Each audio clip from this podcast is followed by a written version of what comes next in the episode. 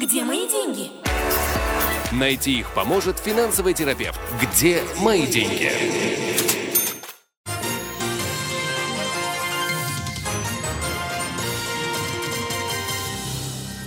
6 часов 6 минут в Израиле. В эфире программа «День».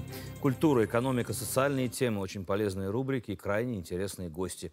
Целый час без политики будет очень интересная программа. Сегодня поговорим про религию и государство, брачный союз в Израиле. Профессор Зеев Ханин станет гостем нашей программы. Узнаем позитивные, забавные, смешные и крайне интересные новости со всего мира. Поговорим о фонде помощи онкобольным имени Юрия Штерна. Лена Штерна станет гостем нашей программы. Ну а начинаем мы с темы финансов, экономики. Это уже традиция. Финансовый терапевт, экономист Игорь Лупинский рассказывает, дает нам секретные советы, развеивает тайны о том, как же рассчитать свои доходы и издержки в этот непростой период, который называется Ахарея Хагим, после праздников. Игорь Лупинский, здравствуйте, приветствую вас. Добрый вечер. Итак, Ахарея Хагим настали, люди вернулись из-за границы, отдали огромную кучу денег на аттракции, на аттракционы, на лунопарки, на кино своим детям. Каникулы завершились. И вот уже минус в банке, и вспоминаешь о том, что праздники, оказывается, не закончились. Скоро День независимости, другие выходные дни. Как правильно рассчитать э, свои доходы и издержки в этот, в этот период непростой, а между праздниками, скажем так? Ну, вообще нам календарь покоя не дает, на самом деле, потому что у нас впереди еще День независимости, буквально на следующей неделе, тут особо не разгуляешься. Э, плюс э, не успеем мы выдохнуть и начать что-то зарабатывать. У нас там прилетит август с детскими каникулами, а там не за горами уже и, собственно говоря, Роша Шана, дай бог как-нибудь до октября дотянуть. Поэтому праздники у нас постоянно, праздники нам как бы мешают постоянно, и это частая фраза среди моих клиентов тоже, типа, все было нормально, как вдруг Песах или там выбирайте, что хотите.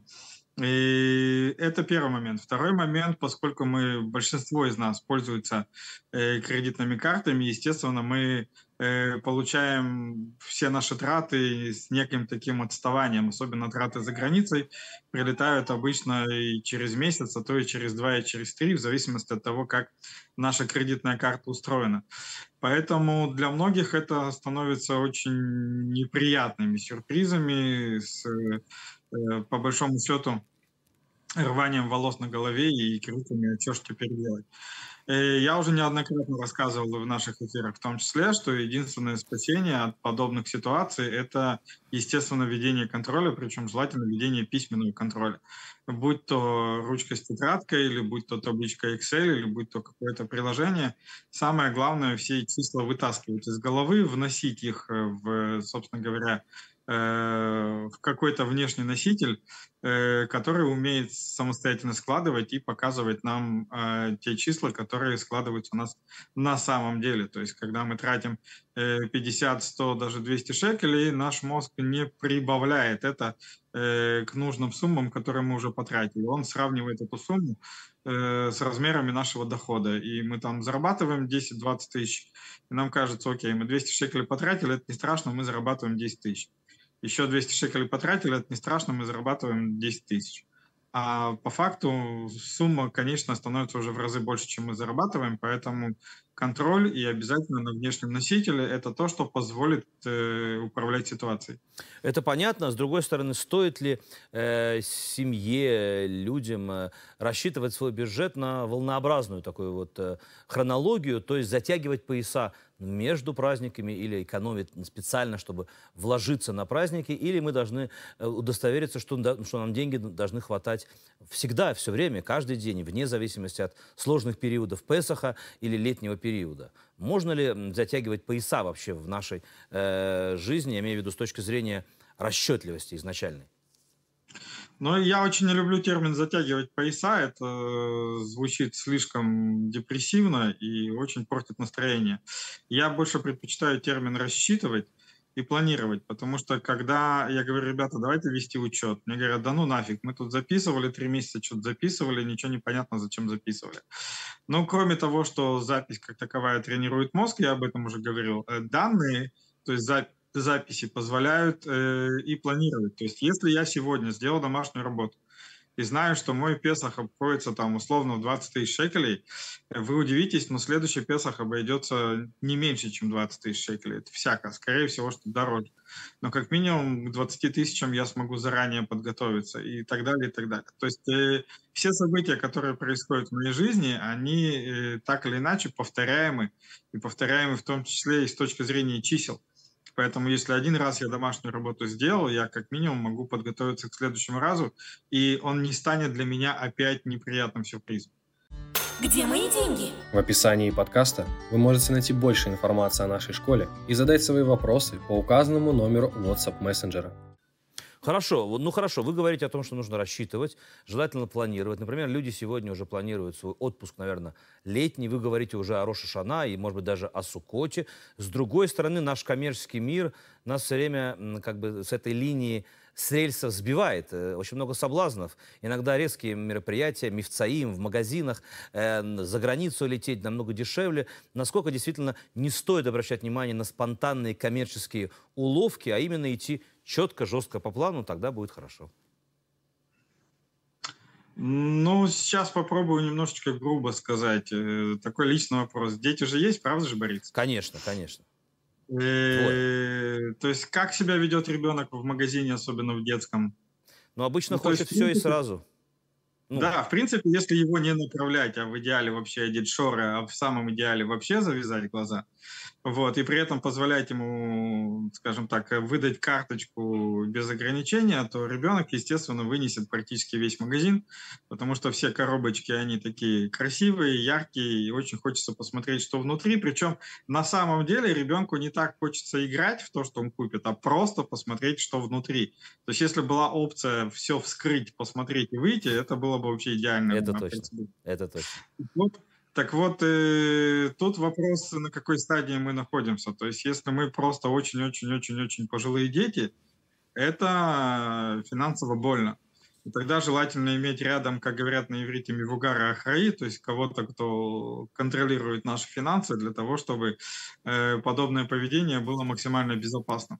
А если мы все-таки считаем себя взрослыми людьми, то существует э, целеполагание, существует планирование. То есть если у меня есть определенная финансовая цель, условно там купить квартиру, дать образование детям, э, создать себе какой-то капитал, выйти на пенсию в 50, а не в 90 и прочее, прочее, то все отвлекающие факторы должны остаться просто на уровне отвлекающих факторов.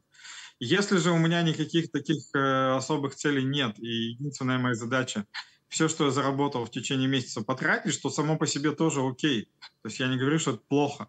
Э, просто вопрос, чего мы на самом деле хотим. Но если моя задача потратить все и спустить все, главное, чтобы хватило там условно до следующей зарплаты, тоже опция. Но тогда не переживаем о том, что на будущий Песах точно не хватит. Это уж точно. Что скажете по поводу, может быть, излишнего планирования? Стоит ли нам сегодня, опять же, э, понимая ситуацию, что надо иметь деньги на все отдельно желательно запланировано где-то э, кладущие, лежащие, желательно в банке, на сберегательной компании, стоит ли нам откладывать вот эти деньги на разные параметры нашей жизни, открывать, может, сберегательные сберегательные фонды, компании, ну или как фонды в банке, то есть сберегательные хисахон, так называемая программа сберегательная, или все-таки, например, люди бывают деньги держат дома, наличные, на всякий случай, где-то лежит там 5 тысяч, 10 тысяч. Вот как э, распределить э, все те деньги, которые есть на нужные цели на потом? Ну, во-первых, я очень не люблю, когда деньги лежат без дела, потому что сегодня они, в принципе, как бы, имеют свойство портиться и удешевляться, а в сегодняшней реальности это происходит слишком быстро, поэтому деньги, да, должны работать, и деньги должны быть проинвестированы. И лично я очень скептично отношусь, э, скептически отношусь к инвестициям через банк. Это слишком неудобно и слишком невыгодно. Есть масса других способов, о которых я рассказываю у себя в школе и, что называется, на других форумах. Вот. Э, инвестировать надо, инвестировать свои будущие задачи, в том числе будущие Песахи и Роша Шану, и Сукоты и прочее, прочее, надо.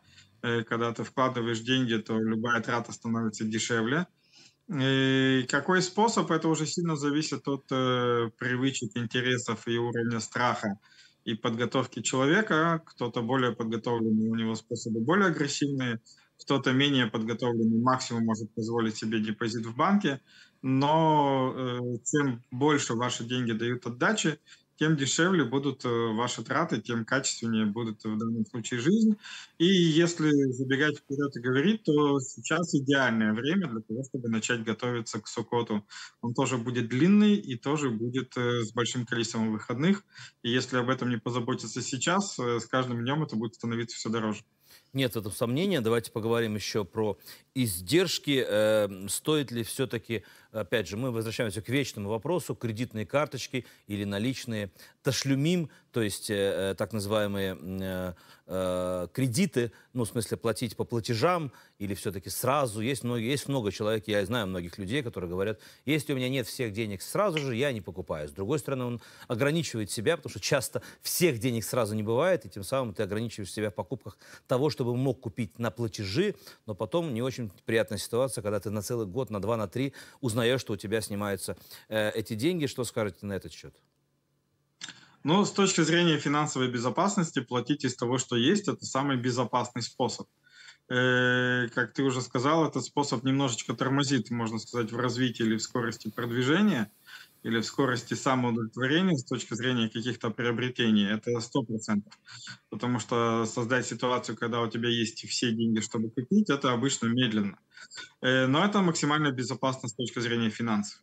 В платежах как таковых нет ничего страшного, если я веду контроль. То есть если я точно знаю, э, какой кусок завтрашнего дня я уже сегодня использовал и могу это отслеживать, то это не так страшно, как э, могло бы показаться.